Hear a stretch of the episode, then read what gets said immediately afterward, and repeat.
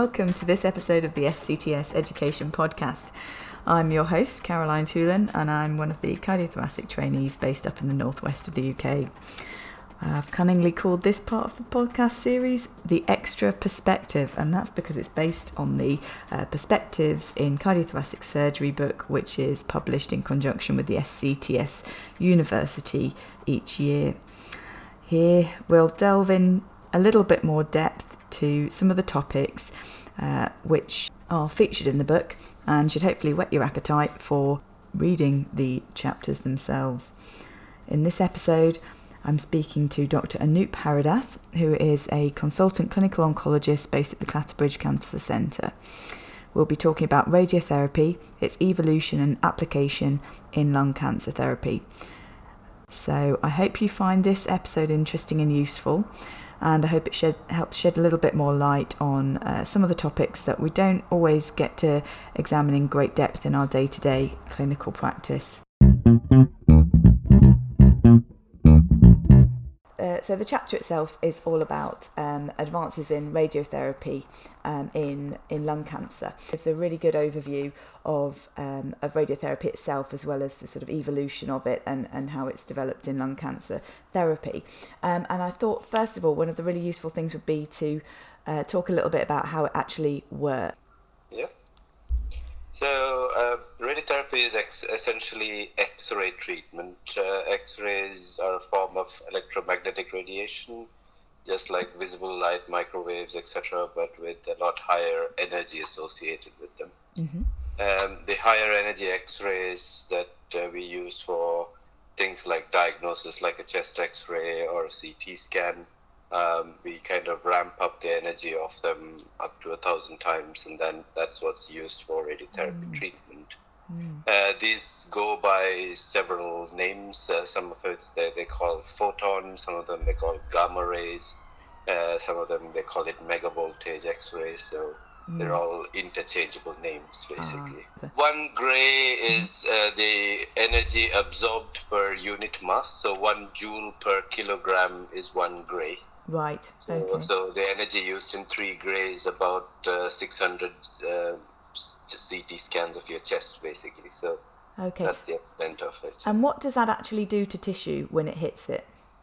Uh, so essentially, X-rays uh, can penetrate right through your body. Mm-hmm. They're a form of energy called ionizing radiation. So when they go through the body, they knock off electrons from atoms within the tissue. Mm-hmm and this basically converts molecules, usually water, because that's what most of our tissues is made of, mm-hmm. into ionized tissue like hydroxyl ions. Mm. And these are very reactive chemical compounds, mm-hmm. so they kind of bind to whatever is next to them and either alter them or damage them. Mm-hmm. Uh, and when they do this to biologically important molecules like DNA, uh, they cause a certain amount of breakage in the DNA, which is either a single strand or a double strand break in the DNA. Mm-hmm. And that's what's responsible for the effect of the radiation on on these uh, human cells or any mm. any cells. And uh, cancer cells particularly sensitive to radiation? Uh, not not particularly. The mm. the uh, the thing that kind of drives the sensitivity of any tissue to radiation is how much DNA it has on board mm-hmm. and also whether or not it has access to oxygen. Because oxygen essentially fixes this damage that the radiation causes. Oh, the right. thing that differentiates kind of normal tissues from cancer cells is that your normal cells have a very large capacity to repair a lot of DNA damage. So they can detect and repair the damage within a few hours. Mm. Whereas cancer cells, because of their kind of the way that they became a cancer with defects in both uh, DNA uh, structure, detection of damage, and repair mechanisms, they cannot repair that in, in good enough time. And when they try to grow, they die. And is that what happens? What the term tumor repopulation is about then? Uh, the... So that's a slightly different concept, which mm-hmm. we only found out um, when we started treating people with radiation. Uh, in that, so if you take a, a lump of tumor, mm-hmm. uh, not all of it consists of cells which are always growing. Right. So there will be a there will be a proportion of it which has access to uh, good blood vessel supply, nutrients, and oxygen, and therefore is actively growing. There's uh, proportions of the tumor which are usually kind of uh, more central, which don't have much access to the oxygen and nutrients, and they're essentially dormant. So when you start killing cancer cells which are growing, which is what radiation and most other cancer treatments do, mm-hmm. um, the blood vessels and nutrients are in a sense shunted or moved to areas which did not have them before. Okay. So the tumors which were dormant start growing. Okay. So this this is what tumor repopulation is. So in, if you take a, a tumor which you're irradiating roughly around two or three weeks, up to four weeks into the radiation treatment, the the nutrition supply, the oxygen supply, uh, the kind of the milieu inside the tumor changes to a more favorable one for the cells which are not so favorable before and the rate of growth of these tumor cells starts to accelerate. Ah, okay. So that's what tumor repopulation is. I see. So you have to accommodate for the sort of previously dormant tumor as well as the sort of more active tumor at the beginning. Um, exactly. And is that how? Uh, so I know we have to give um, radiotherapy in fractions. So is the fraction uh, or sort of the time between fractions is that determined by this um, this sort of cycle of the tumor, or is that something slightly different? To an extent. I mean, one of the points of fractionating the treatment is that uh, whenever a cell goes through its cell cycle, there are certain points in the cell cycle where it's very uh, resistant to radiotherapy because it doesn't have any free DNA floating around to get damaged. Right. And there are other times in the cell cycle where it has a lot of DNA on board, typically just before it divides into cells, where it's very sensitive to radiotherapy. So fractionation, in a way, is a way of making sure that you are uh, dealing with cells which are at different time points in the cell cycle and kind of bringing more cells into the sensitive stage as the treatment goes on. Okay. The, the second aspect is to do with uh, essentially a way of making this treatment safe for normal tissues around the tumor. Mm-hmm. So, although we need uh, a large amount of radiation to sterilize or kill the tumor, that amount of dose will not be tolerated by the normal tissues that are adjacent to it. Mm. Whereas if you divide it up and give at least six hours between sessions, the normal tissues have a chance of repairing that damage each day, and therefore they will survive the treatment. I didn't realise it was as little as six hours actually that you could have between radiotherapy sessions, you know, in principle the six hour time frame is something that was determined using radiation experiments which are going back uh, four or five decades even mm-hmm. oh. uh, and they've kind of determined that that's roughly the time it takes for normal tissue to do uh, 80 or 90 percent of the dna repair that's required mm-hmm. Mm-hmm. Um, the longer the time you leave between uh, treatments the better it is for the normal tissue because it's able to recover more and more of its repair work. Mm-hmm. Uh, but this is to a large extent depend on how much dose you're giving per session as well. Mm-hmm. So this six-hour time frame seems to uh, matter when the dose per session is relatively small. So about uh, what we call conventional fractionation, so about two gray or three gray per fraction. Right. But once you start giving much bigger doses per session, where what like you do with SABR treatment and things, mm-hmm. the repair is never complete, irrespective of the time that you seem to give in between. And that's why it's called ablative treatment because you're essentially killing off everything within that area that you're treating. Right. Okay. Um, I'll just go on to uh, a couple of the terms that are used um, to describe radiotherapy. Um, things like a gross tumor volume and clinical target volume and things. Um, so, how, how are these all involved when it comes to um, planning radiotherapy? So, when, when you plan radiotherapy, usually you get some imaging done. Uh, mm-hmm. Uh, so, for lung cancer, it's usually a CT scan of the chest. Mm-hmm. And you use that information to essentially contour on the CT scan slices what you feel is the visible tumor. So this will involve both the primary tumor, any lymph nodes, and any areas that are deemed at risk between these two. That area is called the gross tumor volume, is essentially the visible tumor. Mm-hmm. Uh, the second bit, the clinical target volume, is essentially an expansion to account for any microscopic spread of the disease. Right. And this is this is largely derived from pathological studies which were done a couple of decades ago. Mm-hmm. Uh, they basically removed tumors surgically, mapped them out both radiologically and uh, clinically, and determined on microscopy how much further the tumor extended uh, based on histology.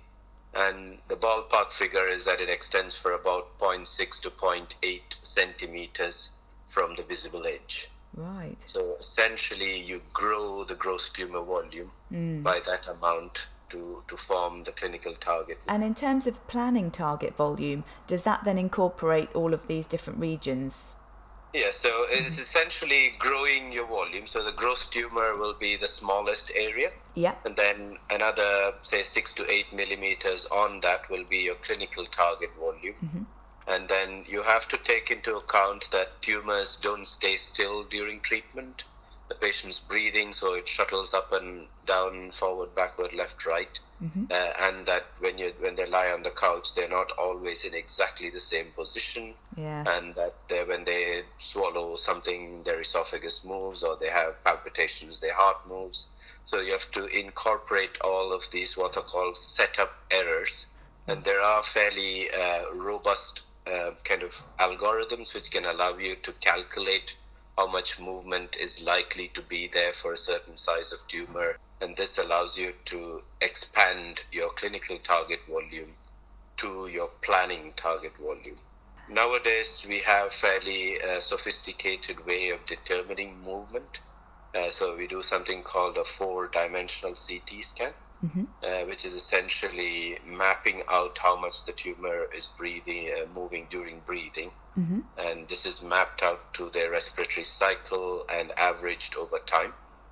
So the planning target volume is kind of all, uh, more dynamic, really, because it depends on all all the kind of the moving structures. So it incorporates all the possible movement of the tumor during treatment. I thought the next thing I might speak to you about um, SABR and how it's different from conventional radiotherapy. So yeah, if you if you could go through the difference of the two, then that'd be great. Thank you. So, uh, SABR is short for stereotactic ablative body radiotherapy. Uh, so, in essence, it's a more sophisticated way of delivering the radiation. And kind of the defining feature is that you tend to deliver a much higher dose per session of treatment uh, when, when you treat the tumor. And most of the time, you're treating smaller targets, smaller volumes, uh, so that you're keeping the toxicity of the treatment lower. Um, so, the best way to define this would be say, you, if you have a cake, which is the dose of the radiotherapy that you need to deliver. With conventional radiotherapy, you're cutting the cake into multiple uh, small slices or fractions to deliver that dose. Whereas with SABR, you're cutting it into five or six large chunks, and you're still delivering the same dose of radiation within a smaller uh, time frame, and that makes it biologically a lot more effective as a treatment. Yeah, and you were saying before how it's this, how it's ablative, so it's completely getting rid of all the all the cellular structures in that region. Both conventional radiation and uh, SABR are curative in nature. Yeah. Uh, it's just that the, the the tolerance of the treatment when you're treating a smaller volume is better than when you're treating a larger volume. Mm-hmm. And because SABR uses a lot of uh, technology to guide the treatment, uh, it becomes a little bit more accurate in delivering the treatment. And these same techniques are being applied to what was traditionally called conventional radiation as well. So it's making that treatment a lot more accurate as a result of extensions from this. Um, one thing I'm not quite clear on is with the conventional radiotherapy, you'd have the clinical target volume where it's going to be an area outside the tu- outside the solid tumor itself, which is going to be affected. So you're giving a radiotherapy to that region as well. And yet with SABR, you're able to target it in a smaller region. Does that mean are you are you including the clinical target volume within that region, or or is it or is it a sort of separate disease you're treating in a way, a separate sort of tumor? Um, so you, you don't need quite such a So I think field. one, one of the issues with Mm. the clinical target volume is that there is considerable variability. Mm. So it's the same study which established that you need to give at least uh, 6 millimeters CTV margin for squamous cancers and 8 millimeters for adenocarcinomas Mm. also showed that in the lymph nodes uh, you only needed a 0.3 uh, centimeter margin, it's only a 3 millimeter margin, even for adenocarcinoma. So within structures there seems to be variation. The size of the tumor seems to matter. So for smaller tumors, you don't seem to need as much uh, margin around it because the microscopic disease seems to be proportional to the size of the tumor as well. Right. Um, the, that's why with the SABR trials, the, the, the older trials essentially did give a CTV margin, and that did increase the amount of toxicity that came with it. Right. Whereas the more modern trials got rid of the CTV margin and just gave uh, uh, just GTVs directly to PTV margin Yeah. and that didn't seem to show any difference in its uh, clinical and survival and local control outcomes. Um, the biology behind this is still being studied because the SABR seems to introduce other methods of cell death uh, apart from just a simple DNA damage related one. So there's two or three types of immune related uh, cell kill which happens with SABR, which doesn't with conventional treatment. Right. Um, there seems to be an element of vascular damage, so it kills small vessels within the tumor, and that in turn leads to cell death as well. So there's a lot of other mechanisms in play which are not fully understood yet. Okay, excellent. Um, so in in the chapter, um, I think one of the really useful things is how you've divided up well all the tumours that we would potentially treat. So um, so if we talk first about the ones that we'd be using, I've said medically inoperable peripheral tumours. Um, so this is where pr- traditionally it would have been a conventional radiotherapy option for these patients, um, and now SABR is becoming uh, more more of a suitable option for them now, um, with an improved survival time and reducing local recurrence. Is is that correct? So I think in the past we always used to use conventional radiotherapy for these early lung uh, cancers which were not operable. Uh, and these did provide a, a decent control rate, but they didn't kind of quite reach the realms of what surgery could offer. And that's one of the things that the SABR has kind of brought to the table. In a sense, you're getting a control rate of about 85 90% for the tumor uh, locally, and that's what you want. Uh, and you, you want it to be in the same ballpark as surgery if you're going to offer it as a treatment rather than 60 or 70 percent which is what conventional radiation would offer so um, the, the the other kind of positive factors of the SABR is that it's delivered in a lot fewer sessions compared to the radiation mm-hmm. conventional radiation. Whereas the conventional radiation will be offered in 20 or 30 fractions over four to six weeks. SABR can be delivered within a week or two at most. Mm. And that's a lot more convenient for the patients. One of the biggest kind of selling points of this is that the, the, the toxicity that you seem to get from SABR is a lot lower when you're treating peripheral tumor because you're not treating as much normal tissue. So in this setting, I would say in medically inoperable peripheral early lung cancers, SABR would be the standard of care. And there's been a couple of uh, multinational uh, phase three trials which have shown uh, improvements in both local control and uh, survival now. So it can SABR be offered everywhere. Um, is it is there sort of specific equipment that's needed that, that isn't necessarily available in all centres, or is or is that no longer relevant? Is SABR something that now can be delivered in all regions? So I think if you have a, a modern linear accelerator with a decent medical physics department, you mm-hmm. can offer SABR. Mm-hmm. There are some technical requirements from the machine point of view mm-hmm. and also from a quality assurance point of view because such high doses are being delivered relatively rapidly to small areas. If you don't have quality control, you end up uh, with what's called a geographical miss. Essentially, you miss the tumor and you treat the bit of lung next to it. Right. And that basically means that your cure rates are abysmal. Low, So the, the, there have been a, a couple of studies which have essentially showed that if you don't have adequate quality assurance in place, you will get very poor outcomes. Uh, that level of quality assurance uh, requires that you treat certain volumes of patients. So, similar to surgery, where high volume centers have much better outcomes when you're doing those kind of operations. Mm. It's similar to that. So, if you're only going to treat one or two SABR patients a year, your outcomes tend to be poorer. Whereas if you're treating 100, 150 patients a year, your outcomes tend to be better. So, coming on to the next category um, that you describe um, central, early stage, but inoperable non small cell lung cancers, and the role that radiotherapy has to play in these. Um, you've included the diagram from the International um, Association for Study of Lung Cancer, um, which is the peripheral zone and the central zone of um, that radiotherapy can be delivered, and, and this is to do with the distance from the mediastinal structures, I think, isn't it?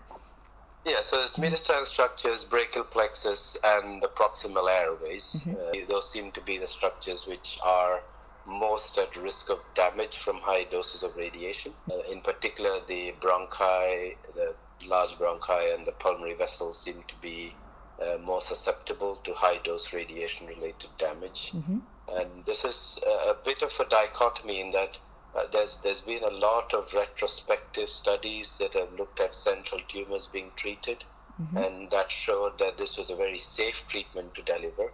Whereas all the prospective studies that have looked into it have shown fairly high degrees of toxicity, including death from pulmonary hemorrhage. Uh, so that's why there's kind of a still a safety concern about treating these tumors. Right. Um, the, the consensus that's emerged more recently is that you need to split up the radiation dose a bit more than what you would do for a peripheral tumor. So, do you deliver um, radiotherapy within that two centimetre zone at reduced doses?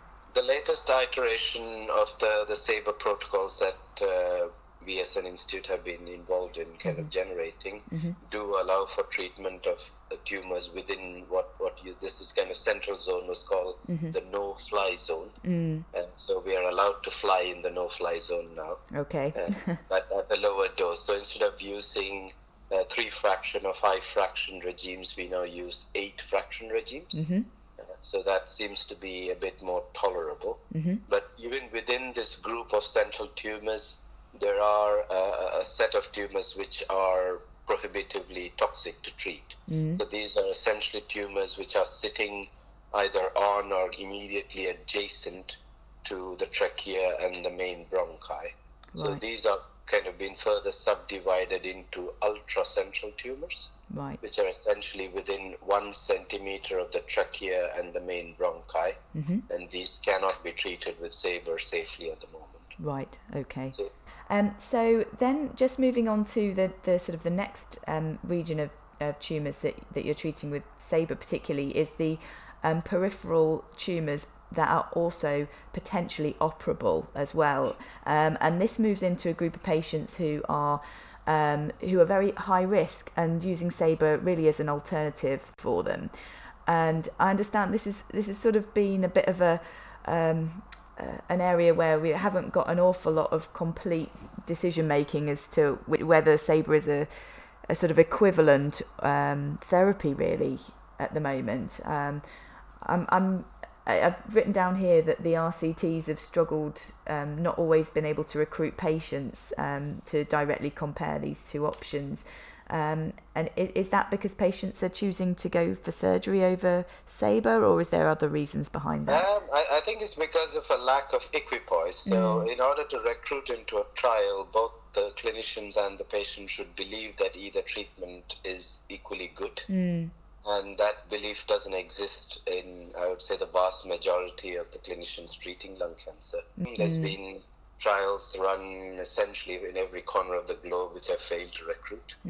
Uh, and essentially, the, the way around it, which a couple of trials in the US are now uh, running and successfully recruiting to this to answer this question is to remove the clinician from the from the picture altogether. Valor V A L O R trial, which mm-hmm. is looking at this exact question mm-hmm. as to whether SABR surgery is good in in peripheral operable tumors, mm-hmm. And they are looking at patients with early lung cancers who get told by the uh, lung cancer nurse or a trials coordinator as to the two options, and then and then after randomization, they go see their respective clinician. Right. So, so they, that that appears to be the only way they can generate enough evidence to uh, to answer this question. Oh.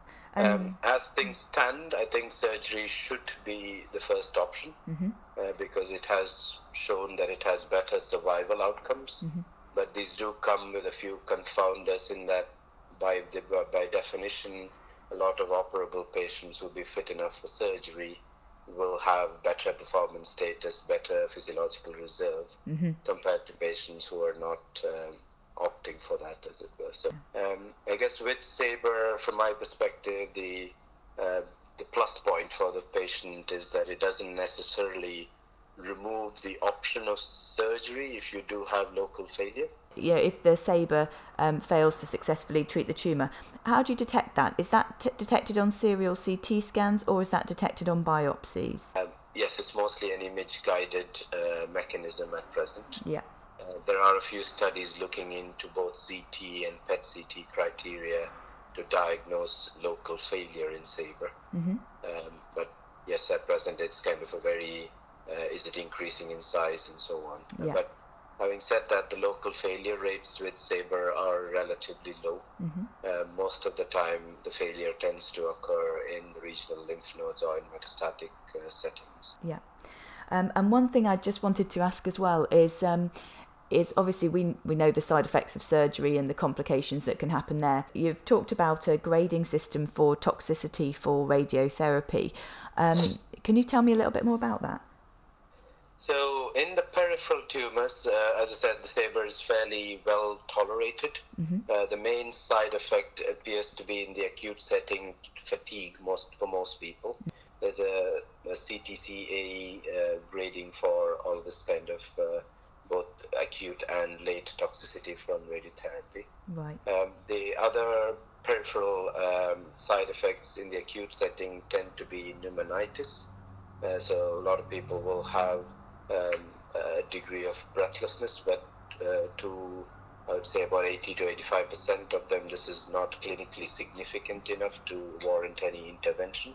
In the longer term, these changes usually settle over a four to six week time frame, even without any intervention. Mm-hmm. But you do get a degree of scarring in the area and fibrosis in the area that you treat. It tends to be worse in people with lower lobe tumors compared to upper lobe uh, the, the impact of the fibrosis on their respiratory function. Mm-hmm. Um, and as you follow them up over uh, two, three years, you tend to notice a bit of stabilization of their overall respiratory reserve mm-hmm. compared to conventional radiation, where you see a steady deterioration. But that seems to be related to the volume that you're treating, which is relatively small in SABR. Obviously, when you're treating high dose of radiation to areas such as bone and heart and uh, um, blood vessels, there's a risk of introducing scar tissue and weakening of these structures with them. So there's, for example, if your tumor is close to the chest wall and you've treated the rib to the treatment dose, you have about a 2 to 4% risk of getting insufficiency fractures of the rib mm. over the first year or two post treatment. The risk to the heart at present, there, there are um, case reports published of things like uh, pericarditis, um, calcification of the coronary arteries, and uh, bronchiomalacia and uh, thrombosis in the large blood vessels. Um, the, those kind of mediastinal type side effects are seen in less than 1% of all the cases that you treat.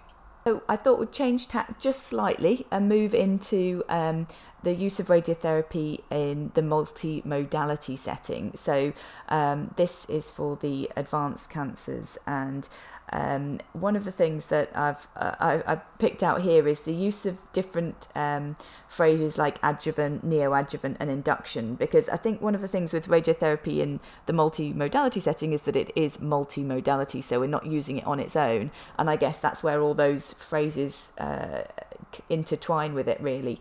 Um, so I wonder if you could define um, adjuvant, neoadjuvant, and induction uh, in terms of so, the use of um, radiotherapy. Um, so we basically want to define what is definitive treatment. Mm-hmm. So let's say we are going for, for a patient who's got stage 3A lung cancer and they're going for surgery. Mm-hmm. So surgery would be their definitive treatment. Right. Uh, so essentially, treatment that's happening before their definitive treatment mm-hmm. is called neoadjuvant or induction treatment. And treatment that's happening after their definitive treatment would be called adjuvant treatment.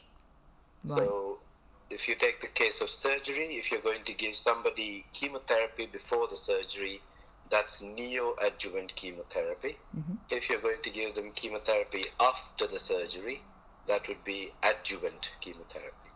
So the, the purpose of these treatments is quite variable. So so for neoadjuvant treatment, a lot of the time the aim is to debulk or shrink the disease enough to allow the definitive treatment to um, be more successful. Uh, in the adjuvant setting, it's usually based on trying to improve uh, the control of micrometastatic disease. For example, if a patient was staged as a, a node negative cancer, they had their operation, they found to have lymph nodes that were positive, then giving them chemo afterwards improves their survival. So post-operative radiotherapy mm. used to be done fairly routinely in the kind of 80s and 90s. Mm-hmm. And this definitely improved local control um, and local failure rate, reduced local failure rates. But when the meta-analysis was done, it showed that there was a detriment to a lot of patients. So since then, it's kind of been abandoned as an approach because even though it improves local control, it actually worsens survival.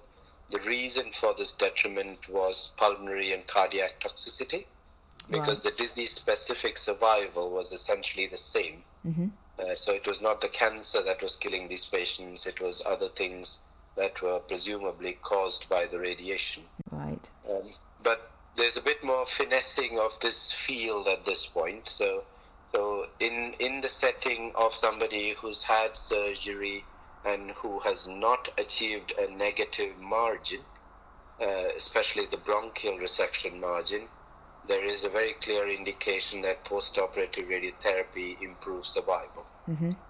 and local control. So for these patients who have involved margins after surgery there's no question that they would benefit from the radiation treatment. Whereas in patients who've had complete resection with clear margins, there appears to be one small subset of patients, people who have N2 disease, so mediastinal lymph node disease, who may benefit from the radiation. But whether this actually holds true, we don't know. So mm-hmm. this has been tested in a, in a, clinical trial setting in a trial called the Lung ART trial, mm-hmm. which is recently close to recruitment. So hopefully over the next two, three years, we will get some outcome from this trial telling us whether or not this has any added benefit. So as things stand in somebody who's got complete resection with N0 or N1 disease, we should not be offering them any post-operative radiotherapy. If they have N2 disease, you may consider it in the trial setting, but since the trial is closed now, probably we shouldn't be doing it. If they have positive margins, then we should consider offering them post op radiotherapy. Mm-hmm. Well, thank you so much to Dr. Haridas for taking part in this podcast. Um, and that brings us to the end of this episode. I hope this has made the world of radiotherapy and lung cancer a little bit clearer and please do check out um, Dr. Haridas's chapter in the Perspectives in Cardiothoracic Surgery book, Volume 4. and he's included loads of uh, really useful information, such as summaries of uh, the relevant trials for SABR. Uh, thanks very much for listening to this podcast, and I hope you've enjoyed it. Um, all reviews will be very welcome, so if you can leave any feedback for us, that would be great. See you next time. Thanks for listening.